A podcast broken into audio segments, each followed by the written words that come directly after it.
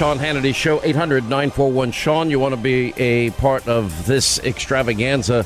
Look, just to give a summary here, um, as we have been telling you, the Russians now clearly are preparing a major offensive assault on Kiev, as as now satellite imagery is is showing us. Uh, we now know that it was Joe Biden that personally vetoed the delivery of these jets to Ukraine. Now, why is it okay to give them javelins and give them Stinger missiles, but no, we can't give them fighter jets? It might make Vladimir mad. Um, we have White House climate concerns are slowing the plan to deliver the much needed natural gas, liquefied natural gas to Europe. Are you kidding me? So we're going to push what? Europe it further into Putin's arms. It's insane. Um, we're following the WHO report and, and other reports about Ukrainians, you know, told, are told by the WHO to destroy any pathogens they may have in these biolabs. Um, anyway, the pending Iran deal is more dangerous than the original uh, thank goodness. Apparently, they've hit a, they they've hit a, a, a, stymied a block here. They just haven't been able to finish it. Thank God. But we still have a president that is unwilling to use our own natural resources, which we have an abundance of, and he'd rather kiss the ass of mullahs in Iran, the murdering thug dictator Maduro in Venezuela, and keep getting on his knees and begging and pleading with OPEC and Saudi Arabia. It's insane. Meanwhile, the Venezuelan vice president is meeting with a good friend from Russia, one of the top Russian officials. And uh, yeah, we're headed towards a recession. Um, and Kim Jong Un is going to launch an intercontinental ballistic missile. I mean that that that that's just a quick summary here. It is weakness on a level that I I cannot even comprehend. I don't understand it. It is such a disaster. Um, our friend Dan Hoffman wrote an incredible piece in the Washington Times, Profile and Courage, about President Zelensky. And, you know, we did this on TV, and I think it's actually more effective on radio. And it's when Zelensky quoted Winston Churchill when he went to the British Parliament seeking assistance. Now, we're still not giving Zelensky what he's asking for. He needs anti missile battalions. He needs more javelins. He needs more stingers. And yeah, he needs the fighter jets. Anyway, here is Churchill and Zelensky. Uh, it was a pretty powerful moment. We shall fight in France. We shall fight on the seas and oceans. We shall fight with growing confidence and growing strength in the air we shall defend our island, whatever the cost may be. We shall fight on the beaches. We shall fight on the landing grounds. We shall fight in the fields and in the streets. We shall fight in the hills. We shall never surrender. We will not give up and we will not lose. We will fight till the end at sea, in the air. We will continue fighting for our land, whatever the cost. We will fight in the forests, in the fields, on the shores, in the streets. Pretty inspiring. You know, I've said this before uh, oftentimes, when moments in history like this come about, the presidents of countries, prime ministers of countries, they usually end up saying, uh, "Okay, my life's in danger. Uh, get me a private jet. Uh, I want you to fill it up with gold and uh, other precious metals, and and and millions and tens of millions of dollars in cash, and then they'll find the country that offers them a sanctuary." That's not the case. Anyway, Dan Hoffman joins us, Fox News contributor, 30 year CIA ops officer. Uh, he's the one that wrote this uh, op ed in the Washington Times where he dr- addressed the war in Ukraine. Uh, welcome back, sir. Hey, thanks a lot, Sean. Great to be on the program. Throughout my career at the CIA, I was regularly struck by the extent to which our policymakers relied on analytical profiles of foreign leaders, especially during times of crisis. It is those leaders that who make the most critical critically important decisions for their own citizens, decisions that can have a global impact as well. And you took it from there. Explain why you are so inspired by Zelensky. You know, what really struck me uh, about this crisis in Ukraine is the way that Zelensky has risen to the occasion. Here's a guy uh, who had no prior experience in the affairs of state. He was a comedian. I, I've watched his uh, movies in Russian uh, and his TV show, uh, Servant of the People. Uh, you know, and in the most stunningly unlikely of circumstances, he emerges as a great leader. He's reminiscent to me, Sean, of uh, President Reagan, who also had a you know a career, of course, uh, in acting. And President Reagan was known as the great communicator, and Zelensky uh, he's the 21st century leader. He knows how to deal do social media. He's destroying Vladimir Putin in social media. He owns it. Uh, he owns the narrative. Uh, he owns a psychological and a moral edge because of his sophisticated understanding of how to get out the right optics. While Putin uh, is is seen on television 25 meters away from his national security staff, Zelensky is hugging his minister of defense and and having you know Ukrainian food, basic Ukrainian peasant food. Uh, it's just been an extraordinary thing to watch. He wakened uh, the Western democracies out of their post Cold War slumber and mobilized us all to fight for freedom and democracy. Uh, he has been the key leader in this crisis. You know, it's it's very difficult. Can you explain now that we know a little more details about what happened with the offer by Poland to give these MiG fighter jets to Ukraine, and that it was Joe Biden himself that made the decision to deny him uh, those those MiG fighters. And I'm sitting back thinking, okay, is, well, javelins are okay, stingers are okay, but we can't provide fighter jets. Why not? Considering a, a, an independent sovereign country and you know was invaded, and he's killing innocent men, women, and children, which we've chronicled at length on this program. Yeah. So look, first of all, we have a moral and ethical responsibility to do everything we can to stop the carnage in Ukraine. Uh, it's on the conscience of our elected leaders, first and foremost, President Biden. When we ask afterwards, did we do everything we could? Well, we didn't do everything we could to deter Russia's invasion. We know that. We threatened them with sanctions. That we we knew that wasn't going to be enough, uh, and we threatened them that we would we would support a Ukrainian insurgency. Also, not enough. We didn't give Ukraine the the the, the javelins. Uh, and the stingers back in April a year ago when Vladimir Putin put, Putin put 70,000 troops on the border. Putin got a summit with President Biden. Uh, and now we're looking at these MiG fighters. And yes, Ukraine has, according to Jennifer Griffin, our great Fox News colleague, you know, roughly 50 aircraft that they can use, but they need more. Uh, and those aircraft would help them take out these Russian tanks. Um, and I agree with you. If we're giving them stingers and javelins, well, give them the aircraft. That's what Senator Romney very eloquently uh, he was practically begging the Biden administration today, give them the aircraft.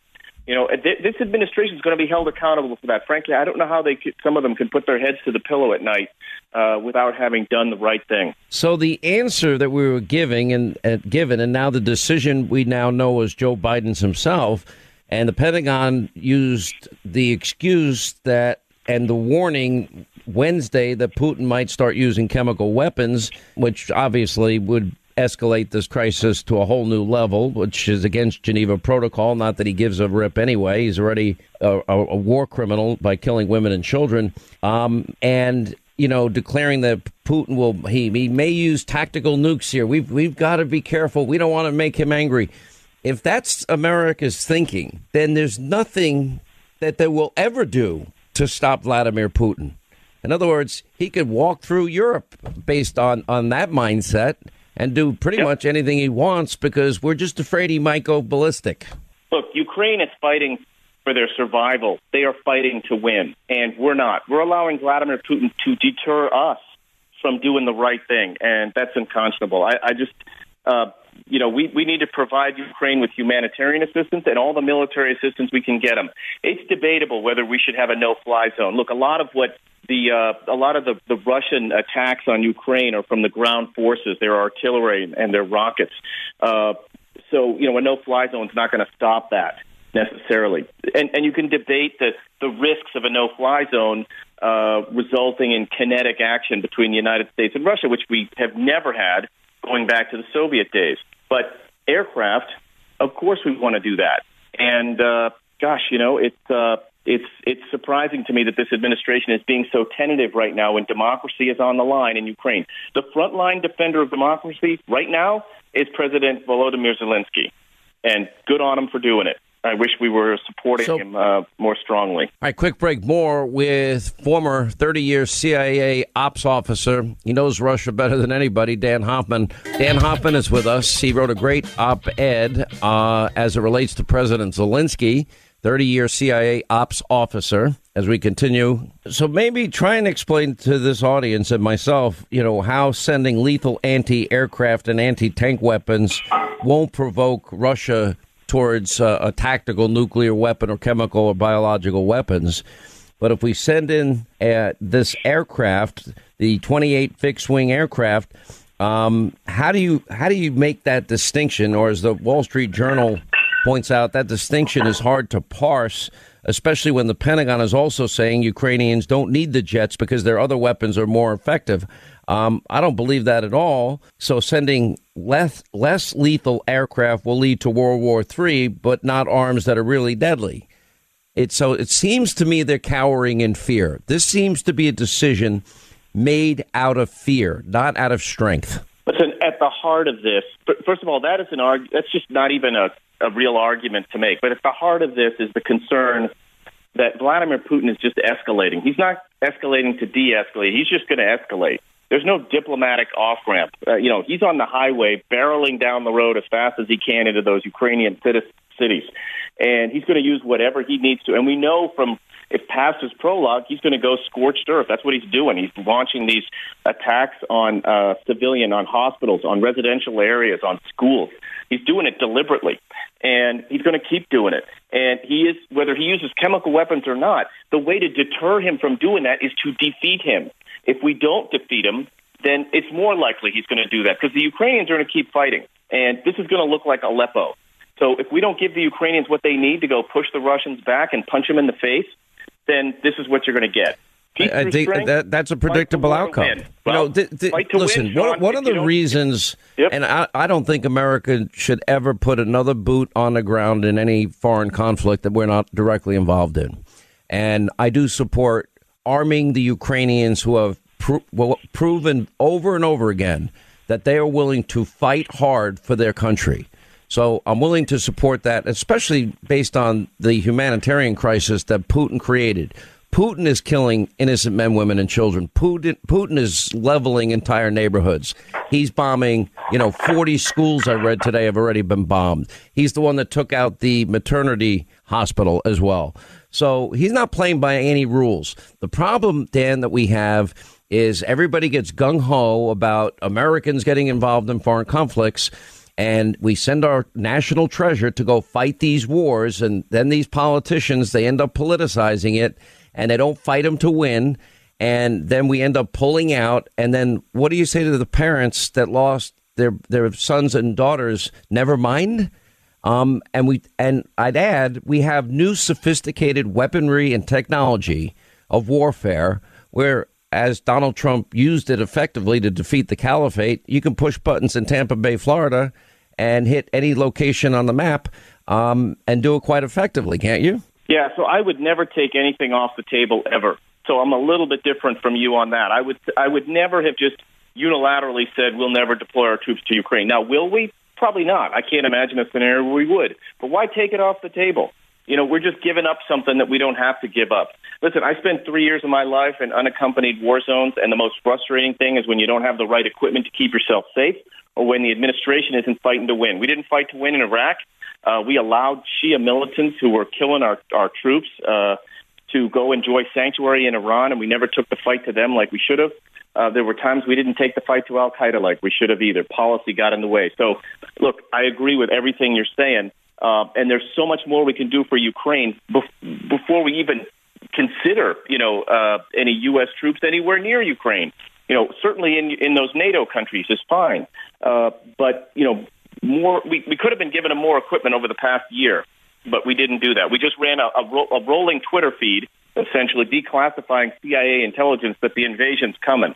Well, that's not very good, you know, not super useful if you're not doing something about it. If there's no policy that that follows up on the intelligence, well, that's a zero. and it's extraordinarily frustrating. You can hear it in my voice, and I'm not even in the government right now. Imagine our, our, our, you know, U.S. military intelligence community seeing all this and then not seeing the policy that's got to come behind it. Um, boy, that's frustrating. And we don't have time to discuss the disaster that was Kamala Harris yesterday. Now the White House trying to spin uh, her bad appearance. Oh, she wasn't in Poland to broker any deal of any kind. Uh, even the former press secretary to President Zelensky said that if she ever became president, it would be a tragedy. Uh, you can't you can't get a, a, higher compliment than that, I guess.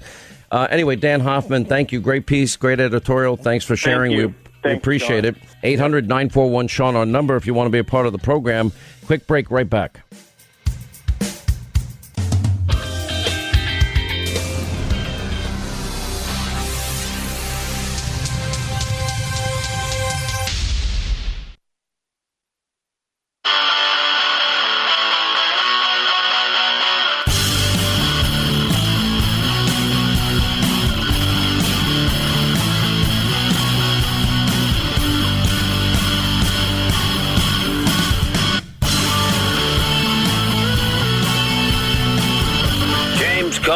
You have the right to remain silent, and you might want to use it. This is the Sean Hannity Show. All right, 25 till the top of the hour. We'll get to your calls here in a minute. Linda, did you get any chance at all yesterday to watch this judge excoriate uh, Jussie Smollett uh, before he handed out, a, in my view, a pretty light sentence? You know, very, um, very light sentence. I, I mean, it was a long, like thirty minute monologue from the judge. Just, just it was a beatdown. I've never heard anything like this in my life. And by the way, all of it appropriate. You know, if if I did this, then it means that I've shoved my first, uh, my fist in the fears of of African Americans in this country uh, for over four hundred years, and the fears of the LGBTQ community. Smollett said your Honor, I respect your decision and the verdict. And then he gets up and he starts going nuts. I'm not. Yeah, suicidal. well, you know, this is this is all a, this is all a game. He's one of he's one of those sociopathic manipulators. He thinks that he can get up there and talk, and you know, it's like when Alec Baldwin cries. It's it's just all nonsense. It's, they're actors. This is what they do. I don't believe anything they say. You know, he was a weak actor at best. He was trying to get some notoriety. It was the worst possible way to do it and to become a part of the woke victimization culture of, oh, woe is me. And it's like, you totally lied. The judge said you are a disgrace. You're not a victim of a racist hate crime. You're not a victim of a homophobic hate crime. You're just a charlatan pretending to be the victim of a hate crime. It is shameful, uh, especially you have another side of you that is arrogant and selfish and narcissistic, and that bad side of you came out during the course of this. Your performance on the witness stand, uh, this can only be described as pure perjury.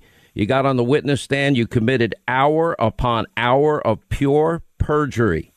Then he only sentenced him to 30 months probation, 150 uh, days in the Cook County Jail, and ordered him to pay the city of Chicago $120,000 in restitution, 25 grand in a fine, uh, which I guess was the maximum.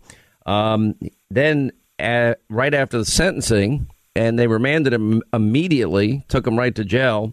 Uh, his mugshot is now out. Uh, but anyway, the he he just stands up screaming, "I'm not suicidal. I'm not. I'm and I'm innocent." After being scolded by the judge, listen to this. It went nuts. Jokes comedians, mainstream talk show hosts. They make jokes about you. They do sketch, uh, sketches about you. I, I, can't imagine anything worse than that. No, this is all self-inflicted. These are things you did to yourself. This is self-damage. You've embarrassed your valuable friends in high places, elected public officials, people in the media. You've embarrassed them. You have to live with that. I don't know if those relationships relationships can be repaired. You've become toxic in your own workplace. Your career uh, future is uncertain at very best. It was really on a rocket ship uh, to success, and now you've, you've turned yourself into riches to rags, and it's so unfortunate. Your very name has become an adverb for lying, and I cannot imagine what could be worse than that. People talk about uh, situations where somebody's uh, lying and trying to manipulate and maneuver a story, and, and your name comes up. It's, oh, pulling a Jussie, something like that. That's awful. You're the butt of jokes. Comedians. mainstream talk show hosts. They make jokes about you. They do sketch, uh, sketches about you. I, I, can't imagine anything worse than that. Now, this is all self inflicted. These are things you did to yourself. This is self damage. Do you have any questions? No, I would just like to say to Your Honor that I am, uh, I am not suicidal. That's what I would like to say. Okay. I'm not suicidal. Okay. I am not suicidal. I am innocent and I am not suicidal. If I did this, then it means that I stuck my fist in the fears of black Americans in this country for over 400 years and the fears of the LGBTQ community. Your Honor, I respect you and I respect the jury, but I did not do this. And I am not suicidal. And if anything happens to me when I go in there, I did not do it to myself. And you must all know that. I respect you, Your Honor. I respect your decision jail time. I am not suicidal. Okay. I am not suicidal. Stop laughing about black. I am not suicidal, and I am innocent. I could have said that I was guilty a long time ago. Okay, did, Linda, did you get that? He's not suicidal, but he is delusional, uh, and he has. He would have made a great Hamlet. I tell you, it's really just stunning performance, really beautiful. And I tell you what pisses me off the most. This really, really just takes me to another level. This really makes me angry. This guy goes out there, on, wastes the resources. This, this, this guy, this, this guy, guy, right here. Let me tell you. First of guy, all, let, let, me tell you. this guy. This guy thinks that he can take our resources and our cops and all, all of our district attorneys and all this time and attention for some BS claim that never happened while real people are getting hurt. Real people are suffering hate crimes. Real people need police that, assistance. That's the damage because now people that are legitimate victims of hate crimes, uh, are they going to be believed or oh, or is this person pulling a Smollett? Uh, he's just, ju- I mean, he's such an ass. Uh, all right, Pennsylvania, Liz. How do you really feel, Linda? Liz in Pennsylvania. How are you? good, Sean. How are you doing today? I'm good. Happy Friday. Glad you uh, checked in. What's going on today? Well, it's not quite my Friday. I'm a truck driver, so it's not quite my Friday yet. so, well, so your so your Friday is basically when you get to your next location, then you get another load, and then you drive to the next location. When's your next day off? Uh, probably not till well, my birthday is March 22nd, so I'll probably be going home that weekend. Oh man, that's I'll a lot of time on the road. That's you're working hard. Good for you. Now, do you, are you a owner operator? You work for a company or what? Yeah, I work for a company. Good for you. So I can't um, afford the fuel. I can't afford the fuel. I mean, no well, point in driving a truck or buying a truck now. I can't afford it. Well, so friends of mine run a trucking company, and I'm not saying. I'm just telling you what they tell me. They say they look for women drivers. They say they're the best drivers. They're the most reliable. Can you believe that? Well, no, I've heard that from lots of people that you know we're more dependable and you know because we don't drive like maniacs like the men do. no, well, they the they truth, they love their drivers. They really do. They take good care of them. They really love them. They come. They kind of become part of their family. Then you got a group of drivers. They'll make enough money to live for a period of time, take off, and then when they need more money, they go back to work. It cracks me up. Right. Yeah. Yeah. That's probably what I'll be doing in about 10 years when I'm ready to retire. I'll just work when I need to. All right. But, I, I get it. but so, but but aren't you getting compensated? I know you're paying more for diesel. It's over five dollars a gallon, in some places over six. Um, doesn't that get factored into the price of, of what you get paid, the price of the load? Well, no, because I'm paid per mile, so it doesn't matter what the load pays the company, and I'm sure they're charging more for the loads now because of you know. Yeah, but that money's not coming out of your fuel. pocket, is it? No, no. I make fifty eight okay. cents a mile, no matter if I go a hundred miles or a thousand miles. So but, but you're not you're not paying for the diesel out of your pocket, is what I'm getting at. Oh no, because I'm not an owner op. Got it. Okay. You know what? You're you're in a good position then because your pay's not being cut. And by the way, I guarantee you the loads are costing the retailers a lot more for sure. We mm-hmm. can see it. Definitely. Yeah, because our company isn't going to going to book a load and make you know do it for nothing.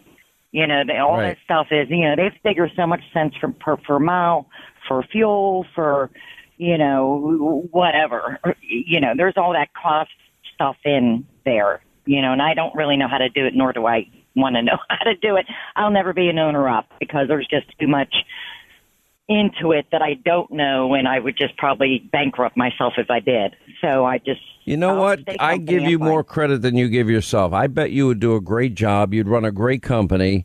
Um, obviously, you're conscientious and hardworking, and with that kind of dedication, I don't think I don't think you could fail. How do you like Yeah, that? Well, uh, well, maybe I will try it one of these days. Who knows? Yeah. Um, but I wanted to talk to you about that Jen Psaki. She drives me nuts every day. She gets up on that podium and she lies, lies, lies, lies, lies.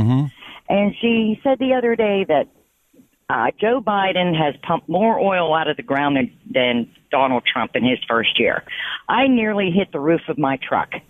And I'm like, what, you know, Are- you? was I hope you're in a like a Ryder truck, a really safe one. Are you in a good safe truck?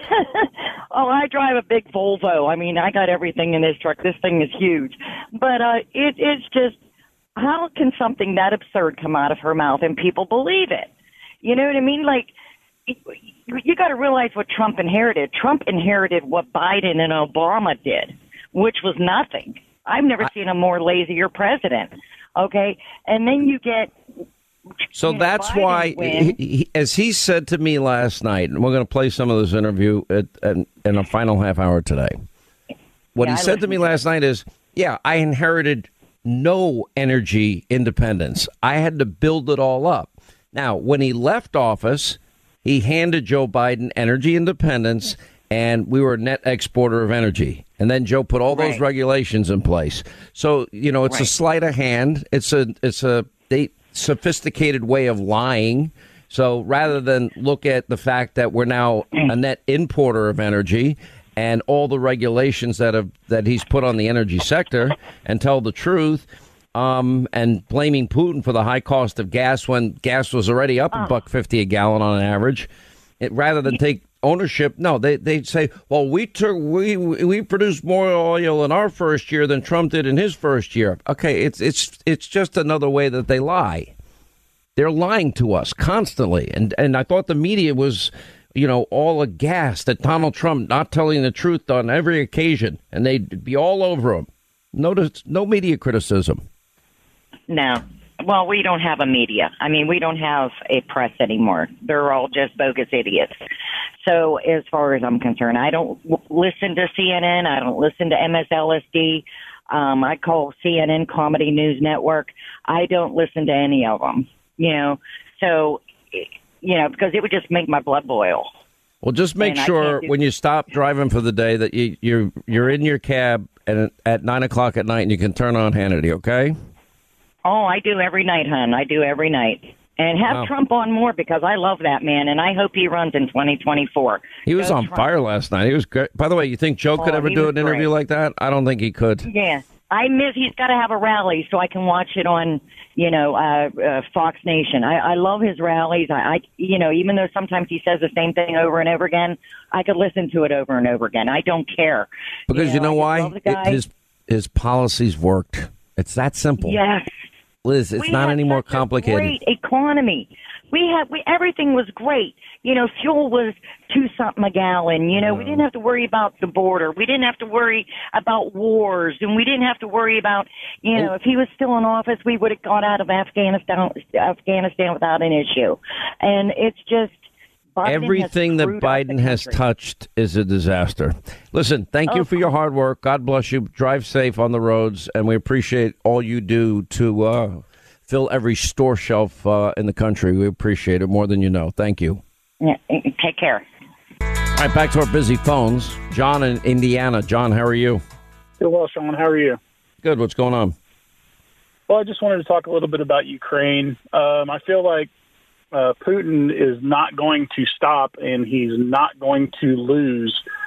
I just wanted to get your thoughts on what the end game was for him. Um, I believe that he is going to continue uh, to encroach into Ukraine. I feel like if it involves, you know, guerrilla warfare on the Ukrainian side, I feel like he's just going to continue to push and go harder and harder with either chemical weapons or limited uh, low low yield nuclear weapons. So I just am concerned that at what point does Ukraine say, "Well, that's it. I've had enough." I don't think that. Would you give up on your country? You know, there's No, a scene in Gladiator, you know, where uh, Maximus is asked by one of his top guys, uh, "Why doesn't an enemy know when they're defeated?" And then Maximus says, "General Maximus, would you know if you were defeated? Would you give up? Would you give up as an American if it was our country under attack? I wouldn't. You give no, up." I absolutely, I absolutely agree with what you're saying. The point being, though, is our country is vastly different than Ukraine, and I understand your point. Uh, absolutely, I would fight to the death, and you know, mostly everyone I know would. But So the the think with answer, the- right? So you're given the right answer, and the answer is you never give up, you never give in, and I don't think they're gonna. Um, and that insurgency is going to take out a lot of, of MiGs and a lot of uh, tanks and a lot of Russian equipment, and it's going to be harder than they think. Uh, listen, I got to roll though. John, God bless you. Have a great weekend. Quick break, right back.